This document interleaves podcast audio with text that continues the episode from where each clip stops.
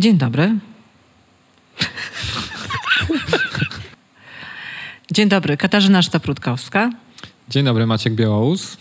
Bardzo cieszymy się, że nagrywamy dla Państwa ten podcast i że mamy e, okazję porozmawiać ze sobą i z naszym gościem, gościnią i że w ogóle zaczynamy nasz podcast.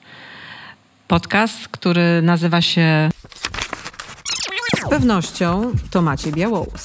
To z pewnością Katarzyna Sztoprutkowska. Z pewnością. Z pewnością nadajemy z Uniwersytetu w Białymstoku. Katarzyna Sztoprutkowska. I Maciej Białous. Mówimy, Mówimy z pewnością.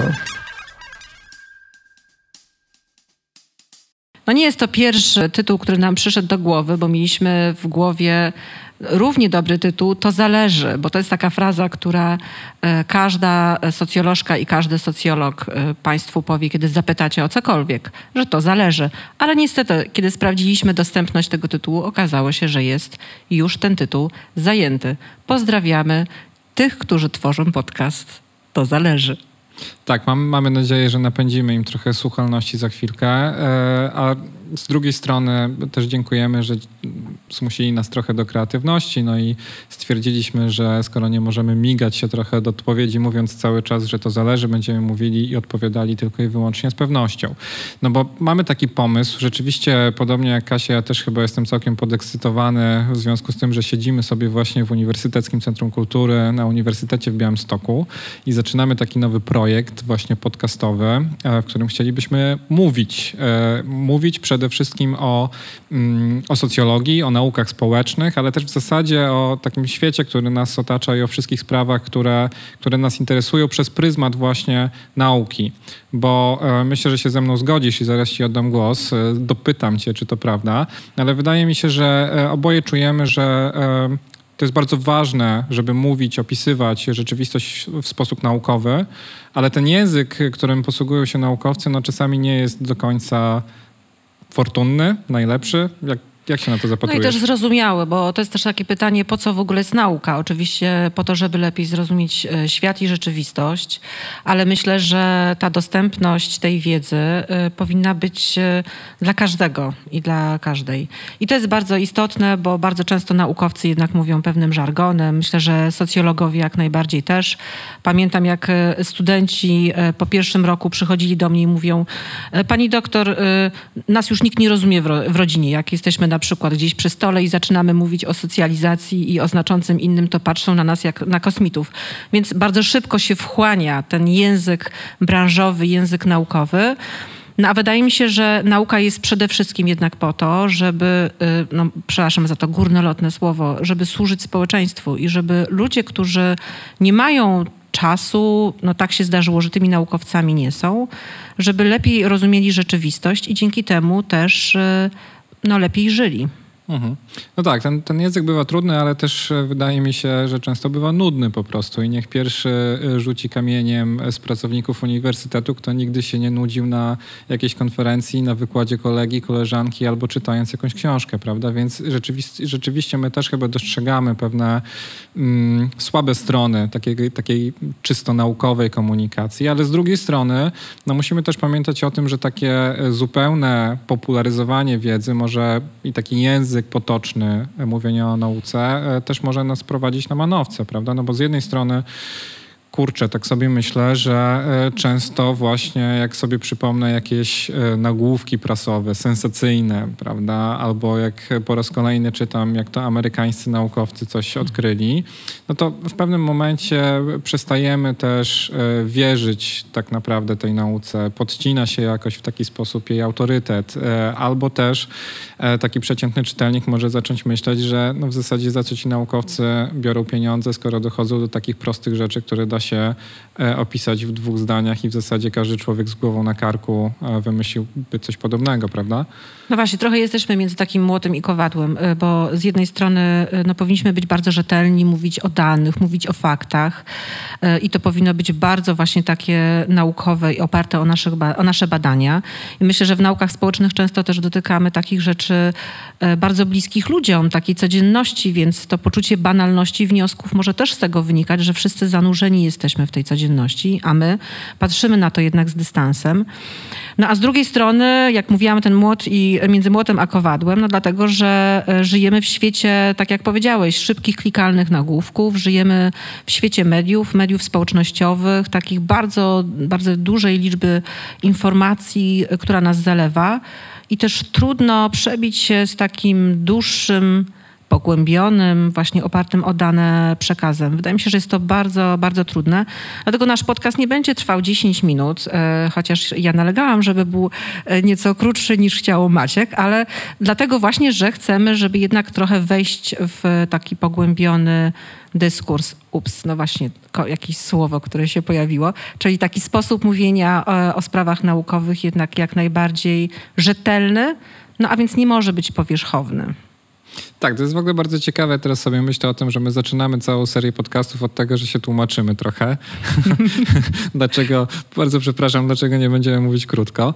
Um, ale być może dobrze. Właśnie y, chcemy rzeczywiście to powiedzieć i podkreślić, że my zdajemy sobie sprawę z tych pułapek językowych, e, pułapek mówienia o nauce. Będziemy starali się jakoś te pułapki skutecznie omijać. Natomiast jak nam się to uda, e, to zależy, powiedziałbym, e, ale, ale z pewnością będziemy się starać. E, tak więc e, na pewno w tym i w następnych odcinkach będziemy rozmawiać o sprawach, które nas interesują, a które są związane z nauką. Będziemy mówić o książkach, a szczególnie właśnie o takich książkach, które według nas są godne polecenia nie tylko ze względu na treść, ale też na formę, to znaczy są ciekawie napisane, są przystępnie ładne, i ładne, ładne ładnie też. wydane. Uwielbiamy ładnie wydane ważne. książki. Będziemy o tym mówić. Oczywiście nie będziemy tego pokazywać, ale możecie googlować sobie e, równocześnie, e, słuchając tego, co mówimy. No i będziemy mieli gości, gościnie, gościuwy, e, rozmaite osoby bardzo ciekawe, które też będziemy wypytywać i z którymi będziemy rozmawiać na tematy związane przede wszystkim z naukami społecznymi. Oczywiście wydaje mi się, że jesteśmy też w pewnym procesie, tak? To znaczy ten projekt gdzieś nas może powieść jeszcze do końca, sami nie wiemy dokąd. No i oczywiście też liczymy też na wasze głosy i na wasze uwagi, również te krytyczne. Mam nadzieję, że nas nie zmiażdżycie po pierwszym odcinku.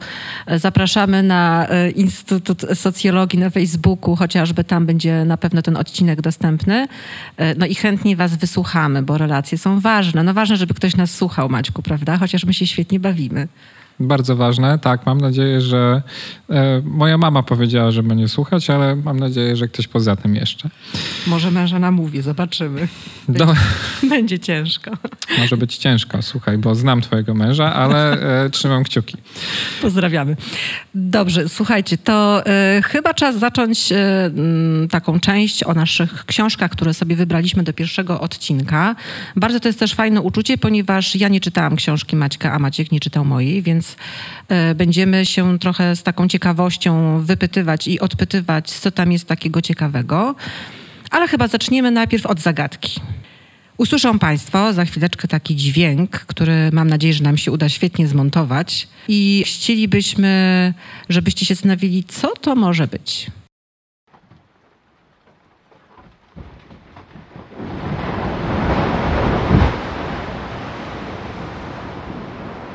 No właśnie, i ten dźwięk jest dosyć spektakularny.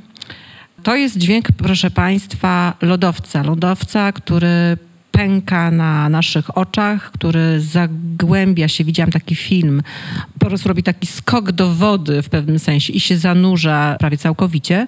I taka duża część lodowca robi ogromną falę też bardzo często.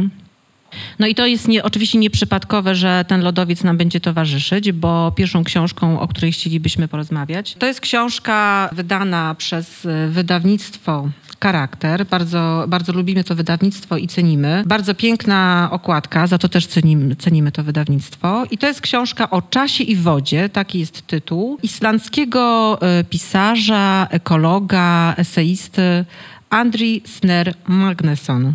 Nie wiem, jak to brzmi po islandzku, niestety. E, także bardzo prosimy w razie czego o wsparcie przy dobrym e, mówieniu głośno tego nazwiska. Przyłożył Jacek Godek. Moim zdaniem to też jest bardzo ważne, kto przyłożył tą książkę, dlatego że jest to książka bardzo dobrze napisana, bardzo dobrze się czyta, a jest to też między innymi książka o języku.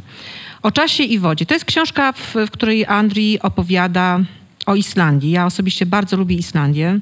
Od wielu lat o niej czytam. Nigdy niestety na niej nie byłam, ale jest to takie jakieś magiczne miejsce. Mam wrażenie gdzieś na końcu świata, gdzie się robią różne, gdzie się dzieją różne ciekawe rzeczy i gdzie bardzo lubią Principolo. Wiedziałeś o tym? No pewnie, że tak. No właśnie. Kiedyś mnie to bardzo urzekło i bardzo pokochałam za to Islandczyków, bo też lubię Principolo. O matkę, mamy product placement, ale to nic. I w tej książce Andrii Magnuson próbuje opisać, czym są zmiany klimatu i czym jest kryzys klimatyczny.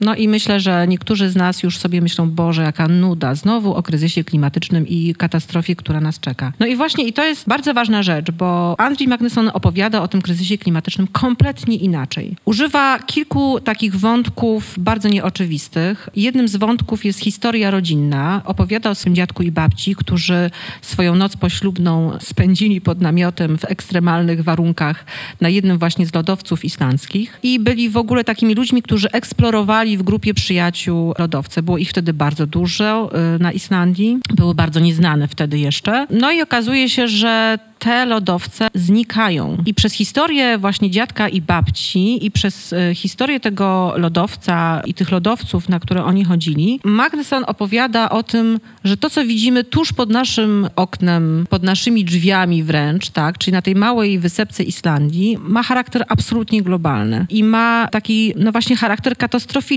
bo jest niesamowita puenta, bo właśnie był taki lodowiec, Okiokul, który istniał 700 lat i który w 2014 roku został oficjalnie uznany za nieistniejący. No i była piękna uroczystość, gdzie pożegnano właśnie ten lodowiec i tam i premier, i minister środowiska, i była prezydent Irlandii. Nie wiem dlaczego Irlandii, chyba Islandii powinno być, ale jest napisane, że Irlandii. I nasz autor tej książki pisał treść tekstu, który się pojawił przy tablicy, przy, przy tym lodowcu. I ja pozwolę sobie jednak przeczytać, bo to jest bardzo ważne. Oni skrócili ten nazwę tego lodowca na Ok. Ok jest pierwszym islandzkim lodowcem, który utracił status lodowca. W ciągu następnych 200 lat prawdopodobnie wszystkie nasze główne lodowce będą podążać tą samą drogą. Ten pomnik ma potwierdzić, że wiemy, co się dzieje i co należy zrobić. Tylko ty wiesz, czy to zrobiliśmy. I to bardzo fajnie się łączy z taką informacją i takim sposobem myślenia w tej książce. Wiecie, ile było babć od czasów narodzenia Chrystusa?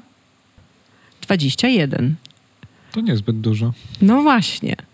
A teraz pomyślcie o swoich wnukach i ja sobie to przeliczyłam, bo to też jest właśnie taki pomysł na to, żeby w sposób bardziej empatyzujący i współczujący pomyśleć o tych dziwnych wykresach i danych, że coś nam się tam zmienia w temperaturach. Pomyślcie sobie o takim waszym intymnym zakresie czasowym, to znaczy do którego roku będą żyć ludzie, z których prawdopodobnie możecie znać i kochać. Czyli na przykład to będą wnuki, nawet możemy pomyśleć o prawnukach. Ja sobie to przeliczyłam i, i moi wnukowie, czy też moje wnuczki będą żyły na pewno gdzieś w okolicy 2100 roku. Ten rok brzmi totalnie abstrakcyjnie, ale jak pomyślę o mojej wnuczce, która będzie wtedy żyła, to wtedy y, o wiele łatwiej chyba sobie można pomyśleć, czym jest kryzys klimatyczny i w jakim świecie może ta wnuczka żyć.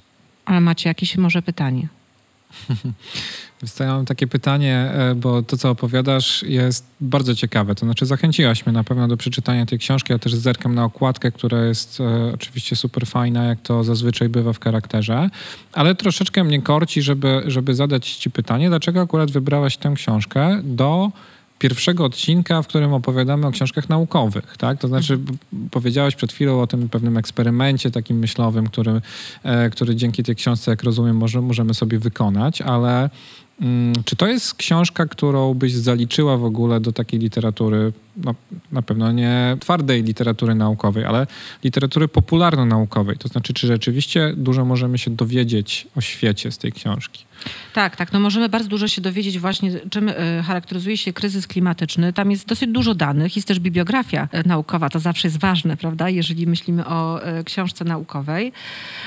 I tak naprawdę pokazuje rzeczy, które dosyć dobrze znamy. To znaczy znamy już te wykresy, znamy już te daty 2030, 2050, znamy też te stopnie, że jeżeli o dwa stopnie podwyższy się temperatura, a raczej się podwyższy, no to podwyższy się również poziom mórz, że na przykład przykład rafy koralowe giną, co pokazuje, co nas czeka, że po prostu nawet plankton, który jest podstawą życia w oceanie, kiedy zniknie, to zniknie również to, co się dzieje dalej w tym oceanie i wszystkie inne zwierzęta przestaną po prostu istnieć. I wydaje mi się, że to jest właśnie poszukiwanie nowego języka. Sam zresztą autor o tym pisze i znalazłam taki bardzo ciekawy wywiad z autorem, gdzie mówi coś takiego, że słowa się zużywają, przyzwyczajamy się do nich, mamy już coś w rodzaju stadnej odporności na hasło zmiana klimatu. I to jest moim zdaniem właśnie jakby kwintesencja dobrej książki popularno-naukowej, żeby o czymś, o czym my już wiemy, mniej więcej oczywiście, ale no mniej więcej wiemy, że ten kryzys klimatyczny nas czeka i z czym się wiąże, no to się staje po prostu pewną abstrakcją, tak? To trochę mam takie też skojarzenie z, z tym, jak mówimy o II wojnie światowej, tak? Że jeżeli mówimy, że zginęło 6 milionów Żydów w czasie II wojny światowej, to brzmi to kompletnie bez emocji. To jest takie, no to jest duża liczba. No i okej, okay, i, to, i to wszystko.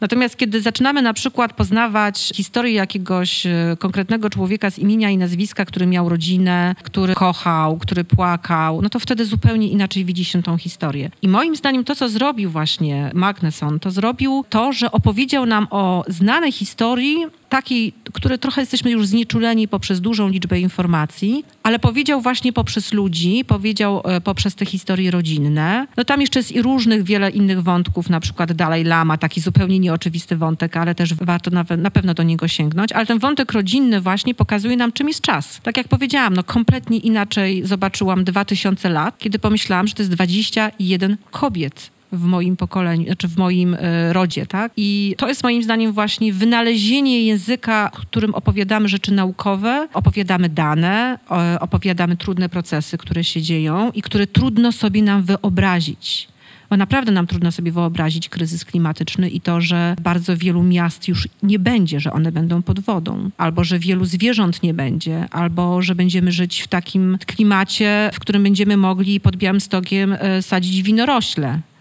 ale jednocześnie będziemy mieć na przykład y, ogromne, e, nie wiem, burze, deszcze nawalne, które już trochę znamy. Więc Moim zdaniem język, który jest tutaj użyty, jest językiem, który pobudza naszą wyobraźnię, a co ważniejsze, jeszcze pobudza nasze emocje. To jest ten wątek z Dalaj Lamą. Bo my musimy się poświęcić trochę teraz, tak, żeby w tym 2050 i w 2100 roku było inaczej. Więc trudno nam się poświęcić dla idei, która jest abstrakcyjna i dla danych, i dla stopni, które widzimy, temperatury. Natomiast kiedy pomyślimy o naszych wnukach, myślę, że jest to łatwiejsze. Mhm.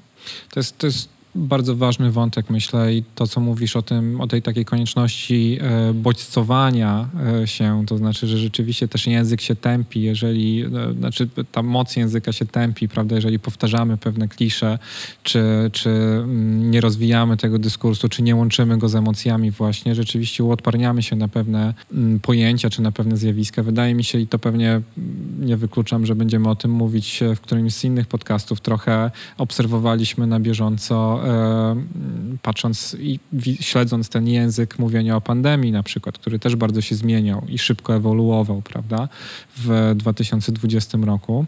To jest bardzo ciekawe, ale to też odsyła, to co mówiłaś, też odsyła mnie do takiego pytania, które e, mógłbym skierować e, do książki, o której ja będę opowiadać.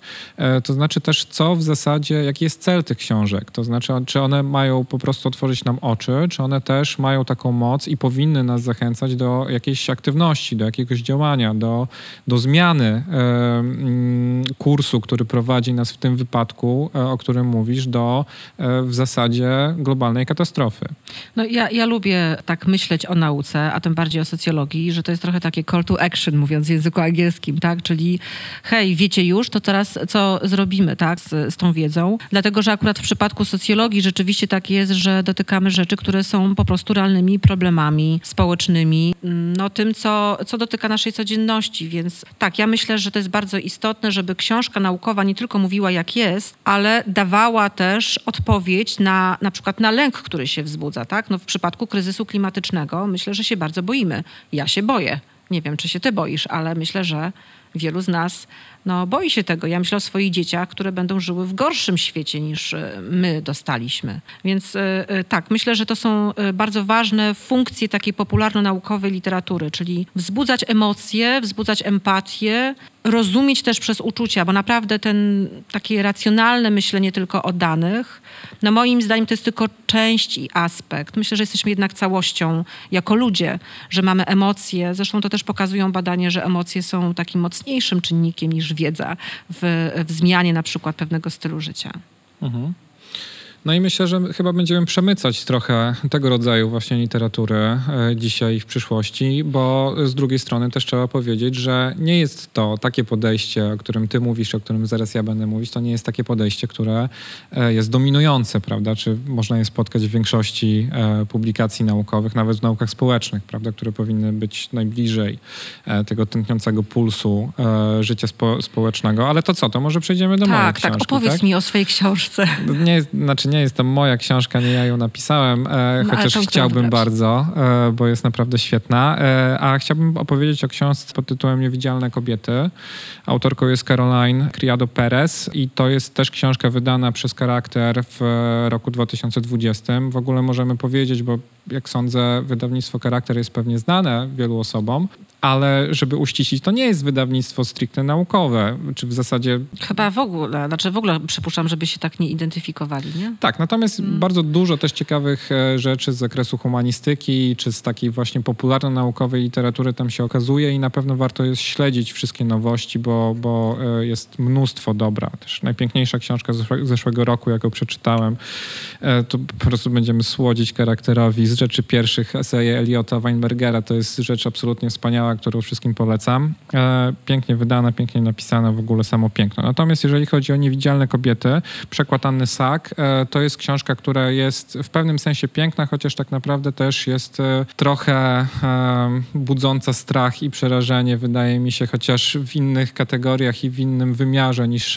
to, o czym mówiłaś. Tutaj przede wszystkim mamy, mm, mamy książkę o kobietach, o mężczyznach, o ludziach. Ja powiem może, jaka jest taka główna myśl tej książki i autorki, bo wydaje mi się, że to dużo wyjaśnia. Bo tutaj autorka pisze oczywiście z takiej perspektywy feministycznej, natomiast e, absolutnie nie chcę powiedzieć, że, że wszyscy mężczyźni świadomie dążą do dyskryminacji kobiet, do wykluczania kobiet, nic z tych rzeczy. Natomiast ona tam pisze e, o czymś takim, co nazywa najczęściej w tej książce luką w danych. To znaczy, bardzo często bywa tak, że jeżeli projektujemy jakieś sprzęty albo wymyślamy świat, tworzymy regulamin organizacji. Prawda? Projektujemy Czyli, miasta na przykład. Na przykład też, mhm, też mhm. systemy transportowe. Opieramy się na różnego rodzaju danych, e, gdzie wiemy coś o ludziach, jak ludzie się zachowują. Natomiast e, najczęściej takie dane nie dostarczają nam wiedzy na temat różnic pomiędzy płciami. I w związku z tym często bywa tak, że taki statystyczny człowiek jest po prostu mężczyzną w domyśle się nad tym e, nawet specjalnie nie zastanawia, ale potem generuje to mnóstwo problemów. Niektórych, niektóre z nich są pewnie błahe, niektóre z nich są bardzo poważne, ale one kumulując się utrudniają życie i to właśnie przede wszystkim właśnie utrudniają życie kobietom. I tutaj zacznę może od tego, co, co też, y, od czego zaczyna autorka, od takiej anegdoty, trochę śmiesznej, a trochę prawdziwej i myślę bardzo aktualnej, bo e, co prawda dzisiaj jest już wiosenna aura, ale jeszcze kilkanaście dni temu się borykaliśmy z atakami zimy i miasta spektakularnie przegrywały batalie z, prawda, ze śniegiem. I e, autorka proponuje, żebyśmy się przenieśli do miasta e, Karlskoga w Szwecji do roku 2011, gdzie radni miejscy, tacy progres, progresywni radni miejscy e, zaczęli zastanawiać się nad e, kwestiami równouprawnienia, dyskryminacji w różnych aspektach życia w mieście.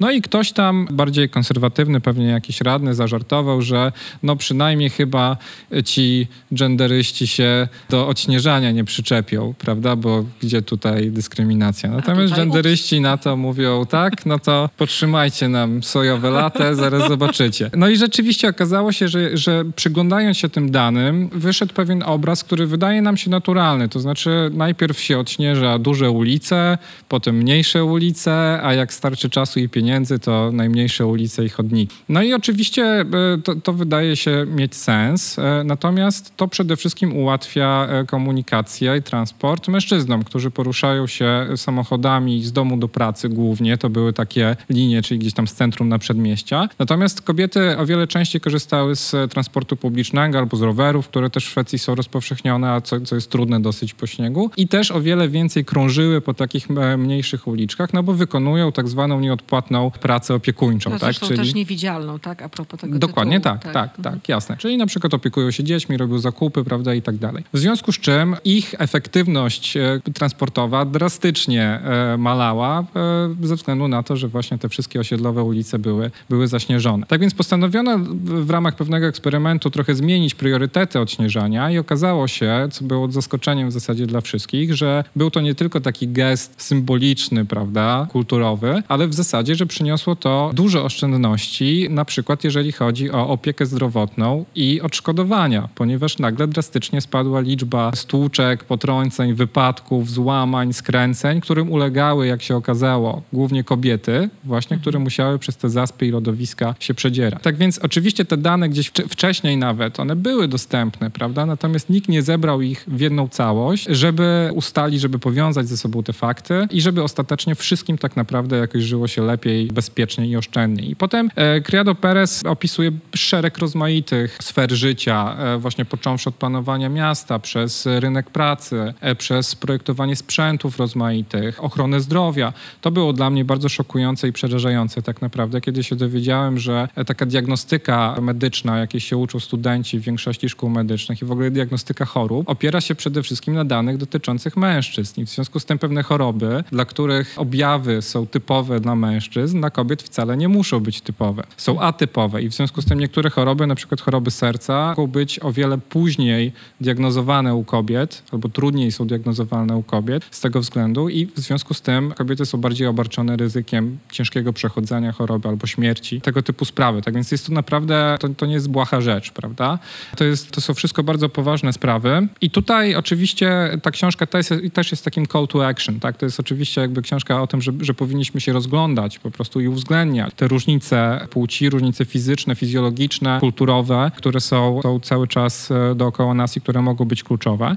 I dodałbym jeszcze, bo wydaje mi się, że forma tej książki jest diametralnie różna od tego, o czym ty mówiłaś, od mhm. twojej propozycji, mhm. bo ta książka po prostu jest naładowana aż pod dach różnego rodzaju przypisami, powoływaniem się no właśnie, na chciałam raporty. Cię chciałam cię zapytać, czy tam emocje są jakieś, bo to so, jest ciekawe. Bo to... E, emocje mhm. są, to znaczy emocje były we mnie na przykład, kiedy czytałem, to, to, to, to często była zgroza, e, często był też śmiech, bo rzeczywiście zaczyna się od właśnie takiego ha, ha, ha, feministki chcą odśnieżać ulicę, prawda? Ale też e, Criado Perez pisze na przykład o swoich nieudanych randkach, kiedy certyfikanci się dowiadywali o jej poglądach, to nagle y, sytuacja się diametralnie y, zmieniała, prawda? Tam, tam jest bardzo dużo humoru też, y, takiego, który sprawia, że tę książkę nie czyta się w stanie jakiejś totalnej traumy i depresji. Okej, okay, bo właśnie chciałam ciebie zapytać też, to jest bardzo ciekawe, co powiedziałeś o tych randkach. No tak jak mówiłam, ja nie czytałam tej książki, natomiast to jest też bardzo duże wyzwanie, jak pisać książki z punktu widzenia właśnie naukowca, czy może mówić w pierwszej osobie, to znaczy, rozumiem, że ona opowiada trochę też o sobie przy tej książce, tak? I pokazuje trochę jakichś swoich osobistych historii. Wydaje mi się, że jest to bardzo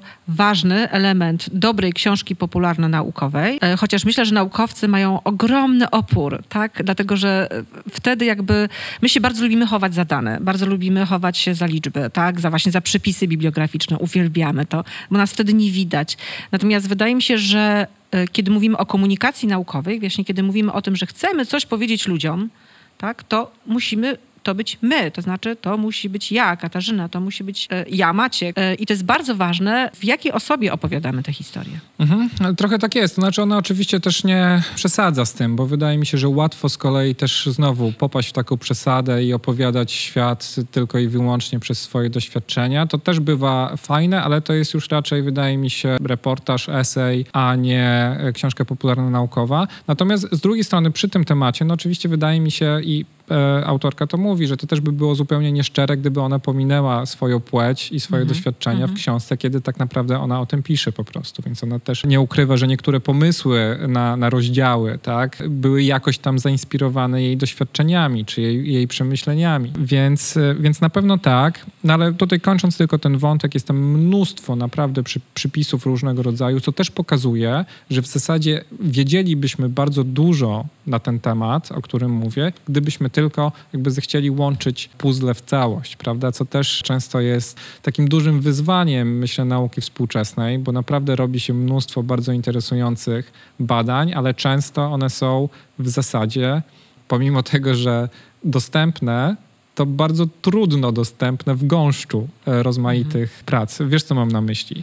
I tutaj mhm. też wydaje mi się, że, że będziemy mogli poruszyć zaraz ten wątek w zasadzie, dla kogo pisze się takie książki i dla kogo pisze się, dla, dla kogo pisze się też takie książki bardziej twardo naukowe, czy artykuły naukowe. No to myślę, że wiesz, no tutaj się jednak no piszemy trochę dla siebie, już nie mówię o płynnych punktach. Ci, y, którzy robią w nauce, to wiedzą, co to jest punktoza. No ale to też jest taka komunikacja, wiesz, wewnętrzna między naukowcami, ona jest bardzo ważna, no i ona oczywiście nie musi być już tym innym językiem, tylko sobie siedzimy w tych naszych branżowych językach, tabelach, liczbach y, i korelacjach i jakby spoko, bo rozumiemy, o czym mówimy. Natomiast myślę, że właśnie to wyzwanie się dzieje wtedy, kiedy mamy mówić coś na zewnątrz. No a tak jak powiedzieliśmy, to jest kluczowe, tak? Dlatego, że wyniki prac, nauka to jest no, dobro wspólne, można powiedzieć. Nawet taki argument, który kiedyś też usłyszałam przy temacie otwierania nauki, tak? Czyli właśnie tej dostępności, o której ty mówiłeś też przez chwilę, no to jest taki, że robimy to za publiczne pieniądze. Więc jeżeli robimy to za publiczne pieniądze, no to jednak ludzie też powinni to zrozumieć, tak?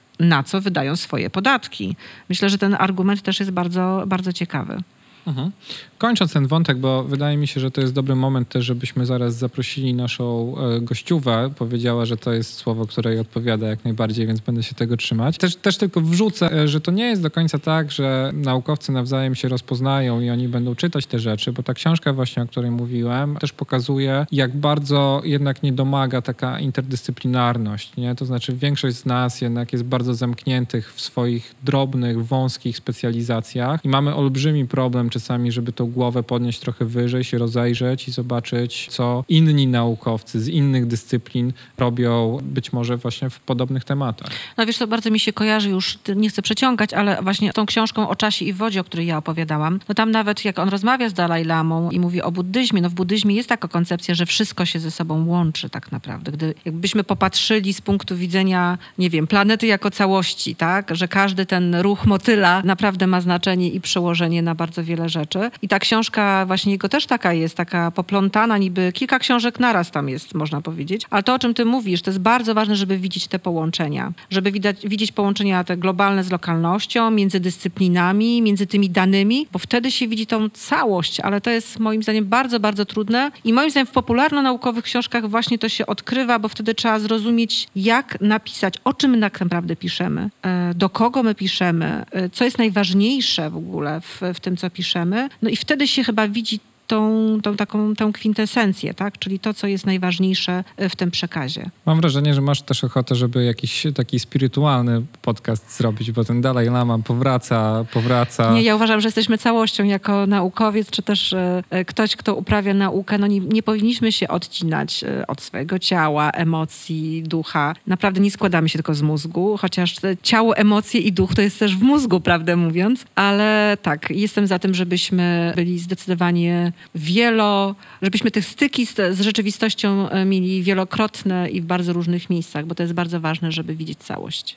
Bardzo jestem ciekaw, co na ten temat powie Karolina Radłowska, którą, Kasiu, przedstawisz. Tak, proszę Państwa, ja przedstawię Karolinę i przyznam szczerze, że na początku mam oczywiście duży problem językowy, ale ćwiczyłam. Karolina ukończyła etnografię i tutaj, proszę Państwa, uwaga, w, na Węgrzech, na Uniwersytecie Debreceni Edzietem. Dobry był akcent? Tugilla też. Okej. Okay.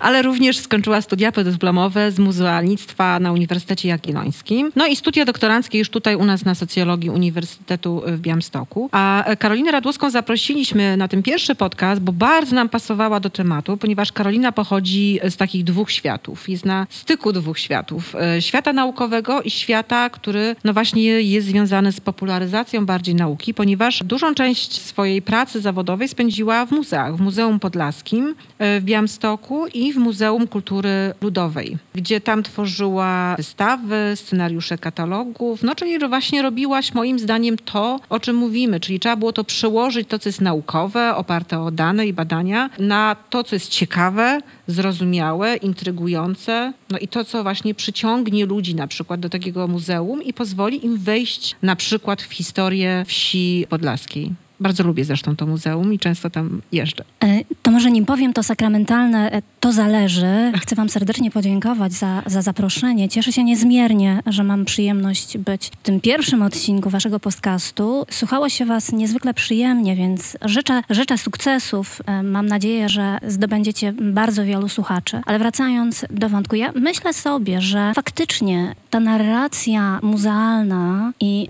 narracja naukowa, czy może inaczej, komunikacja muzealna i komunikacja naukowa, bo przecież mówimy tu o dwóch różnych komunikacjach, trochę się od siebie różni. I e, nawiązując do tych wątków, o których wspomniałaś, faktycznie muzealnictwo ma za sobą tą dyskusję dotyczącą demokratyzacji muzeów, dotyczące tego, że muzea tak naprawdę to instytucje, które winny służyć społeczeństwu. E, ta dyskusja, która pojawiła się w muzealnictwie, związana z takim paradygmatem e, nowego muzealnictwa, zwróciła uwagę na rolę i znaczenie muzeów e, dla upowszechniania wiedzy. Ta cała dyskusja, która narodziła się wraz z tymi tezami Petra Wargo, ona podzieliła muzealników na tych, którzy byli, czy chcieli stać na straży takiego, no powiedzmy, konserwatywnego myślenia o muzeum. Muzeum jako... Elitarności pewnie, ogrom, tak? tak, elitarności, tej funkcji muzealnej e, skoncentrowanej na dokumentacji wiedzy o minionym dziedzictwie kulturowym, a zwolennikami tego nowego prądu, który mówił o tym, że odbiorca też jest bardzo ważny. Myślę, że dziś już jesteśmy poza tą dyskusją. Dziś, kiedy przyglądamy się e, działaniom współczesnych muzeów, widzimy, że ogromną wagę kładzie się dzisiaj właśnie na takie działania popularyzujące, działania edukacyjne, skierowane do bardzo różnych grup odbiorców. Ba, wykształcił się nawet wśród muzealników, e, wykształciła się funkcja tak zwanego edukatora muzealnego, nie już przewodnika, bo jeszcze do niedawna muzealnik to taki omnibus, człowiek, który nie tylko realizuje wystawy muzealne, nie tylko pisze przewodniki tych wystawach, ale również oprowadza. Dziś w bardzo wielu muzeach mamy już do czynienia z e, wyspecjalizowaną grupą edukatorów muzealnych, którzy w zależności od rodzaju odbiorcy, czy to mając do czynienia z dziećmi, czy e, seniorami, czy nawet osobami niepełnosprawnymi, które mają zupełnie inne potrzeby, jest przygotowany tego, e, do tego, by prowadzić odpowiednią narrację. Mówiłaś o tej demokratyzacji instytucji muzeum. To jest w ogóle też bardzo takie ciekawe, bo tak się zastanawiam, że ten uniwersytet i nauka no też właśnie myślę, że jest w trakcie trochę takiej dyskusji i, i tym właśnie na ile ona powinna być otwarta, dostępna, zrozumiała. Tak? To jest tak, tak, tak zwana trzecia misja uczelni oprócz badań i uczenia studentów, czyli ten kontakt ze światem zewnętrznym i z otoczeniem. Ale też chciałabym powiedzieć, że jakby, jak teraz mi opowiadasz o tym, to ja widzę, jak muzeum się bardzo zmieniło, że muzeum w ogóle przestało być nam, na, przynajmniej mi przestało się kojarzyć z wystawą tylko i wyłącznie, ale przede wszystkim z edukacją, z jakimiś ciekawymi warsztatami. No ja pamiętam też, kiedy byłam w, w jednym z, z Muzeum Sztuk Współczesnych, widziałam na przykład grupy młodych ludzi, którzy siedzieli wokół jakiegoś obrazu i pani opowiadała, później oni rysowali jakieś rzeczy na podstawie właśnie tego obrazu. No, jest to w ogóle inna koncepcja moim zdaniem muzeum niż była kiedyś tam e, zapewne w XIX wieku. Nie wiem, czy się mylę. Czy e, też... Zgadzam się tak. z tobą. Zresztą poświadczają o tym nawet statystyki. Kiedy przyglądamy się odbiorcom działań instytucji kultury, to odbiorców muzealnych jest coraz więcej. Oczywiście mowa tutaj również o takich wydarzeniach jak noce muzealne, które ściągają rzesze odbiorców. To też jest bardzo dyskusyjne i niejednoznacznie oceniane w samym środowisku muzealnym. Czy tego rodzaju e, tak demokratyczne imprezy, Takie otwarte na tak szerokiego widza mają e, w obrębie mu, e, e, muzeum, wśród muzealników zarówno zwolenników, jak i, mhm. jak i m, przeciwników. Ale wracając do tego e, e, głównego wątku, chyba nierozstrzygalnego, jeśli chodzi o język naukowy. Ja może też tak trochę przywrotnie powiem, że ja lubię język naukowy. Bardzo A dlaczego? Go, dlaczego bardzo go lubię za jego precyzję za jego logiczność, uporządkowanie, za jego przewidywalność. Gdybyście oczywiście zapytali mnie, czego nie lubię w tym języku, to byłby to nadmiar owych podrzędnie złożonych, wielokrotnie podrzędnie złożonych zdań. To byłaby ta bezosobowość, o której wspomnieliście. To byłby ten tryb bierny, ta mała ilość czasowników, a jeśli już, to niedokonanych e, i w tryb znajmującym. Więc e, no to, to jest faktycznie bardzo specyficzny język, w którym nie ma emocji, ale to też wynika z funkcji tego języka. Ze sprawą tego języka jesteśmy w stanie wprowadzić studentów do dyscypliny, e, którą reprezentujemy. Za sprawą tego języka wiedza dotycząca dyscypliny, którą się zajmujemy, jest przechowywana, jest deponowana. Za sprawą wreszcie tego języka jesteśmy w stanie komunikować się w obrębie własnego środowiska, więc jest to specyficzny język o specyficznej funkcji, tak sobie myślę. Mhm. To wiesz co, to ja bym chciał cię zapytać w takim razie o twoją książkę, bardzo ciekawą, którą napisałaś, Tatarzy Polscy, Ciągłość i Zmiana, bo jak rozumiem, e, ta książka, no właśnie tak jak powiedziałaś, była książką na przykład dla środowiska, e, na przykład dla studentów, ale wydaje mi się, że no właśnie taki temat jak Tatarzy Polscy, e, to jest temat z jednej strony fascynujący, z drugiej cały czas bardzo mało znany, mimo wszystko, nawet na Podlasiu, na którym jesteśmy i który szczyci się swoją taką wielokulturowością. Wydaje mi się, że jest to temat cały czas gdzieś tam bardzo powierzchownie tylko funkcjonujący w, w takiej świadomości społecznej. I no właśnie, czy zastanawiałaś się nad tym, jak twoja książka może właśnie zadziałać, mówiąc tak nieładnie, w, wśród takich zwykłych czytelników, którzy mogliby natknąć się na tę książkę w księgarni? No nie zadziałała. Znaczy w takim sensie, że nie, nie stała się bestsellerem, tak? Ale... Nie stała się bestsellerem, Aha. nie miała szans e, stania się bestsellerem. Powiem o tym zupełnie szczerze, dlatego że była to książka naukowa. Książka nawet nie popularno-naukowa, tylko książka naukowa i taki był jej cel. Więc była skierowana, no co tu dużo ukrywać, do konkretnego środowiska. Z rozmów z, z, czytelnikami, bo miałam taką sposobność w trakcie chociażby targów książki, ale również reprezentując ją, czy spotykając się z osobami, które znały tą pozycję w różnych, różnych miejscach, przy różnych okazjach, bardzo często spotykałam się, no bo, no bo może wiecie, prawda, że no, nasi słuchacze pewnie też, że książki naukowe można podzielić, oczywiście upraszczając, na dwie części. Ta pierwsza, taka opasła, y, mieszcząca sobie masę różnych wątków teoretycznych i metodologicznych, potrzebna dla naszych recenzentów, którzy przecież będą ją właściwie oceniać i tej części będącej efektem naszych badań.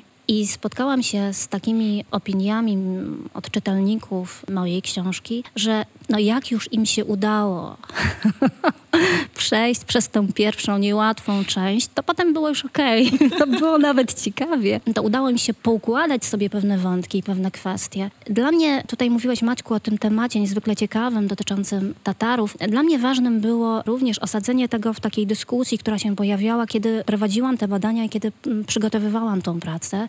Bardzo trudnym czasie, niełatwym czasie, chyba takiego apogeum islamofobii w Polsce, która przypadała na czasy kryzysu uchodźczego, kiedy mieliśmy do czynienia z czymś, co współczesna filozofka Monika Bobako określa mianem urasowienia muzułmanina, kiedy w takim dyskursie nawet naukowym, bo przecież ta nowa islamofobia jest również obecna i w publicystyce, ale i niestety w nauce, zaczęto utożsamiać e, czy mówić o muzułmanach jako o pewnej jednolitej grupie, nie tylko religijnie, co jest oczywiście wiemy e, absurdalne, ale również jednolitej etnicznie. I no i właśnie chodziło o to, by pokazać, że Tatarzy to przykład e, takiej społeczności muzułmańskiej autochtonicznej, żyjącej w Polsce od pokoleń, której model religijności daleko odbiega od takiego modelu bliskowschodniego. Natomiast jest to grupa, która wytworzyła w trakcie wielowiekowego współistnienia tutaj z, w sąsiedztwie grup chrześcijańskich niezwykle ciekawy e, anglomerat obrzędów, zwyczajów. I o tym starałam się napisać, pokazując jednocześnie pewne zmiany w tej obrzędowości i pewne czynniki, które na te zmiany e, wpływały, jednocześnie nie doprowadzając do zaniku tej społeczności, która, co niezwykle ciekawe, jeszcze w latach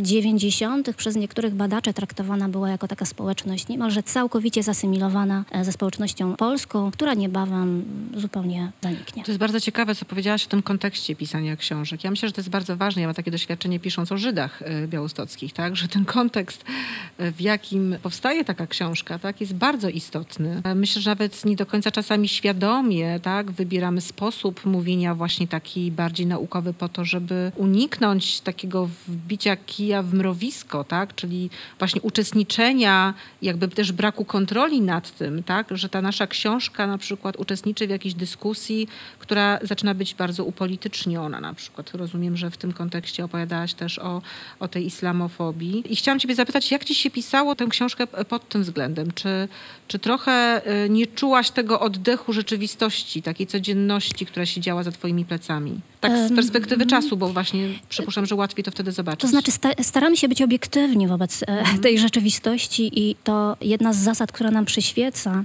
Ja myślę, że badania dotyczące etniczności w ogóle są niezwykle specyficzne i bardzo trudne. Zresztą jak, jak badania socjologiczne, ponieważ wciąż e, z tyłu głowy mamy tą kwestię dotyczącą etyki badań, o tym, by nie skrzywdzić naszych badanych, a moje badania przypadały również na bardzo trudny dla samej grupy czas e, wewnętrznego rozbicia. Więc e, szereg różnych problemów pojawia pojawił się po drodze, z którymi musiałam się mierzyć i starałam się, pamiętając o tych podstawowych zasadach i moich obowiązkach, którym starałam się sprostać. Mam nadzieję, że mi się udało, ale ja chciałabym na moment, jeśli pozwolisz, wrócić do tego jednego wątku, który poruszyłaś, może trochę w innym kontekście kontekstu. Wydaje mi się, że to jest właśnie klucz i do języka nauki, i do języka muzealnego, bo wiecie, co to jest kopańka albo niecka? Nie. Co wam to Pierwsza mówi? słyszę.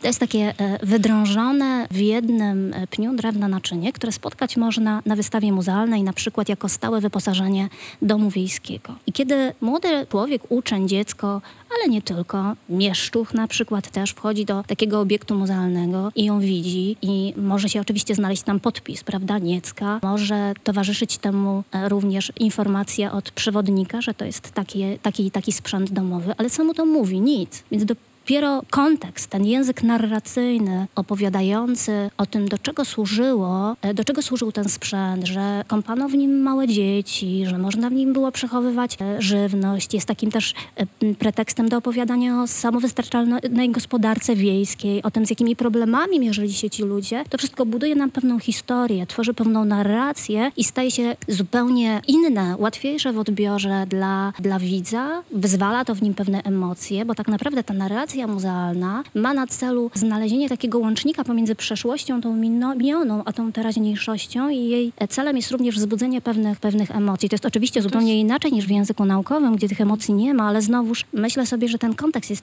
także ważny. Jeśli mhm. osadzimy naszą hermetyczną terminologię w kontekście, jeśli podamy pewne przykłady, jeśli odniesiemy, odniesiemy się, się do codzienności, to, to, bo to chciałam właśnie powiedzieć, tak, że to jest to samo, co u nas, tak? Czyli jakby odniesienie się do płci i do tego, jak każda kobieta żyje w mieście, w przypadku książki Maćka o kobietach, ale też moim przypadku, kiedy ktoś mówi właśnie o tych wnukach, które jedzą naleśniki, czy oni rzeczywiście w 2100 roku te naleśniki będą mogli zjeść e, przy stole. I to jest takie, moim zdaniem to jest bardzo kluczowe, tak? Bo to właśnie wzbudza w nas emocje. My zaczynamy rozumieć, że rzeczywiście to nas dotyczy, tak? Że te, nie wiem, ten wykres, który ogląda jest wykresem o nim, tak? To jest część jego życia. Mhm tak wracając, e, czy kontynuując ten wątek, tak naprawdę mhm. ważne jest również, byśmy pamiętali, do kogo skierowana jest nasza praca, do kogo skierowane są nasze publikacje. Ja muszę się wam przyznać, że dostałam propozycję jakiś czas temu do przygotowania e, książki e, popularnej na podobny temat i cały czas mierzę się z tym problemem. Okazuje się, że to wcale nie jest takie proste, wcale nie jest takie łatwe. Zresztą podjęłaś już ten wątek chwilę temu. W jaki sposób może w jak czytelny sposób możemy przybliżyć naszą pracę i nasze, nasze tezy takiemu zwykłemu czytelnikowi, bo było to dla niego zrozumiałe. Ja się wciąż z tym zmagam i wciąż się tego uczę i stawiam to sobie jako wielkie wyzwanie. No czasami to jest taka podwójna praca. Wydaje mi się, że to też jest zresztą e, chyba na polskich uczelniach bardzo często zaniedbywane. Czyli my się skupiamy właśnie na tych wewnętrznej komunikacji między naukowcami. Bardzo często brakuje czasu, środków na to, żeby to komunikować na zewnątrz, a tak naprawdę bardzo często jest tak, że taka książka naukowa powinna zostać napisana po raz drugi. I to jest ogromny wysiłek, bo to są właśnie poruszenie innego języka, to są metafory, tak, których raczej nie e, unikamy w takim języku naukowym, a które wzbudzają jednak w popularnym naukowym pewne skojarzenia. To są właśnie te emocje, które po drugiej stronie tak powinny się pojawić. To jest ten call to action, tak, o którym mówiliśmy, czyli wezwanie do działania. Wydaje mi się, że rzeczywiście czasami jest tak, że taką książkę opartą na przykład o jakiś doktorat czy habilitację, która jest wysoko punktowana gdzieś w branżowym środowisku i ceniona, warto przyłożyć na inny język. Trochę to jest jak przekład literacki chyba, trochę z języka na język. Na pewno, ja też wydaje mi się, że jest dużo przyczyn, z których nie dzieje się tak zbyt często i myślę, że to jest temat na zupełnie inną, odrębną dyskusję, ale ja bym tutaj korzystając z tego, że Karolina jest z nami, spróbował ją troszeczkę przycisnąć. Może nie zbyt mocno, jeżeli nie chcesz odpowiadać, to, to nie mów, ale właśnie gdybyś powiedziała mi, nam e, wszystkim opowiedziała trochę właśnie o, trochę bardziej szczegółowo o tych zmaganiach z formą, bo wydaje mi się to szalenie interesujące interesujące, bo ty na pewno doskonale wiesz, co chcesz napisać, tak? I pytanie teraz brzmi, jak rozumiem, jak to napisać, żeby to było z jednej strony jak najbardziej zgodne z faktami, rzeczywistością, a z drugiej strony jak najbardziej atrakcyjne i zrozumiałe. Tak, Maćku, ale jeśli pytasz mnie, jak sobie wyobrażam taką pracę, to powiem ci, że recepty nie mam i nie wiem i wciąż tego nie zrobiłam. Poproszę o drugi zestaw pytań.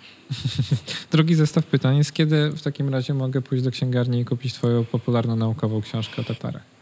Nie mam pojęcia. W tej chwili pracuję nad publikacją dotyczącą e, Tatarów, ale nie już wyłącznie mieszkających na terenie województwa podlaskiego, jakkolwiek e, ta społeczność jest najliczniej reprezentowana. Natomiast chciałabym również odnieść się do tych wątków powojennych Tatarów, którzy z powodów historycznych zmian granic musieli opuścić swoje terytoria, czyli te ziemie znajdujące się obecnie na terenie e, Litwy i Białorusi e, i rozpocząć swoją migrację, która kierowała ich ku ziemiom zachodnim. Część z nich tam została i się zasymilowała z tamtejszą społecznością. Część z powrotem wróciła tutaj na teren województwa podlaskiego i jest to temat, który dziś bardzo mnie interesuje, zważywszy na fakt, że są ludzie, którzy wciąż pamiętają ten czas e, mm, i dla których opuszczanie dawnych miejsc zamieszkania stanowi właśnie bardzo emocjonalny element ich e, współczesnych biografii. Ja widzę tutaj ogromny potencjał, taki właśnie ten emocjonalno-historyczny, związany z historiami poszczególnych ludzi, żeby Biografią się, i tak, pamięcią, tak, prawda? Tak, no to trochę tak jak jest w reportażu. Jestem ciekawa, jest coś takiego jak reportaż naukowy? Teraz zaczęłam się zastanawiać. Musi być, jest, wszystko już zostało wymyślone. Nie, myślę, że nawet znamy wiele takich przykładów, tylko e, musimy troszkę poskrobać. Na pewno też reportaż często brzmi bardziej atrakcyjnie, prawda, dla, dla czytelników. No więc dobra, bo chyba będziemy zbliżać się do końca, więc ja pomyślałem też, że na końcu możemy znowu trochę spuścić z tonu, e, bo przyniosłem komiks. Skoro tu przyniosłem już komiks, to chciałbym jeszcze powiedzieć Lubimy komiksy. dwa słowa. O Jezu, ja kocham komiksy. Toma Golda, Instytut Bombowych Teorii, to jest taka super książka, znowu będę polecać, ale dla wszystkich, którzy lubią naukę, a już jeżeli pracują gdzieś na uczelniach, to w ogóle jest to o ich życiu. Bardzo krótkie paski komiksowe, ale tam jest jeden taki pasek właśnie o e, tym, jak wymyślić bestsellerowy tytuł do książki naukowej. Hurra, hurra, możemy spróbować tutaj. Tak, myślę. i myślę, że właśnie zaraz, zaraz zrobimy sobie, może Karolinie nie będziemy ułatwiać sprawy, niech ona sama, sama wymyśli tytuł swojej książki, ale Kasiu, powiedz mi, o czym pisałaś ostatnio, jakiś tekst albo piszesz teraz? No ostatnio pisałam tekst o pandemicznym domu, albo raczej postpandemicznym domu, czyli jak nasz dom będzie wyglądać, no w różnych kontekstach oczywiście, to zależy, po pandemii. Świetnie, dobrze. Także mam dla Ciebie w takim razie bardzo krótką teraz poradę, jak e, zbudować tytuł. Po pierwsze, musi być na początku jakieś słowo z wykrzyknikiem. Możesz sobie wybrać, na przykład może być ojacie, boom, tadam, hopsz, albo ups. bingo. Ja bardzo tak, lubię ups. No nie ma tu na liście, ale powiedzmy, że ups. No dobra. Dalej odniesienie do kultury. Świnka Peppa, Beatlesi, Snapchat, Batman, coś z, z tej wow. listy? Ja to jestem dziadersem, to raczej chyba e, za dużo mi tutaj nie, nie kojarzy no, się. No Beatlesi to chyba jeszcze pamiętasz. Ty, no, aż takim dziadersem nie jestem. Będą Beatlesi, nie, będzie dobrze. Batman, słuchaj. Batman, dobrze, więc okay. w takim razie e, ups, czego Batman może nauczyć nas o postpandemicznym domu? Wow, no mi się od razu otwiera po prostu, otwierają się wielość nowych wątków, metafor i myślę, że tak jak w tej mojej książce, o której opowiadałam, e, o czasie i wodzie, ja bym napisała cztery książki w jednym, już od razu. Otóż to, tak więc dla wszystkich, którzy zmagają się Dzięki. z, e, tak, nie wiedzą jak nazwać, zatytułować swój artykuł albo książkę, e, polecamy Instytut Bombowych Teorii Toma Golda. E, jest tam też wiele innych komiksów o życiu naukowca, Śmiech przez łzy. Natomiast my tymczasem kończymy nasz pierwszy odcinek podcastu. Mam nadzieję, że wkrótce będzie następny. No na pewno, na pewno. Jak to się mówi, stay tuned, tak? będziemy, będziemy na pewno nadawać, bo po prostu bardzo to lubimy i jest to dla nas przyjemne, a jak ktoś e, łaskawie włączy i jeszcze nas posłucha, no to będziemy jeszcze szczęśliwsi. I nic nas nie powstrzyma. Zdecydowanie. Bardzo dziękujemy przede wszystkim naszej gościuwie, pierwszej gościuwie. Dziękuję Wam. Karolina Radłowska, Instytut Socjologii UWB i Maciej Białołus, Instytut y, Socjologii UWB. I Katarzyna Sztoprutkowska, Instytut Socjologii UWB. Natomiast my siedzimy w Uniwersyteckim Centrum Kultury Uniwersytetu w Białymstoku i bardzo dziękujemy za gościnę. Do usłyszenia. Do usłyszenia. Z pewnością to Maciej Białołus. To z pewnością Katarzyna Sztoprutkowska. Z pewnością? Z pewnością nadajemy z Uniwersytetu w Białymstoku. Katarzyna Sztoprutkowska i Maciej Białołus. Mówimy, Mówimy z pewnością. pewnością.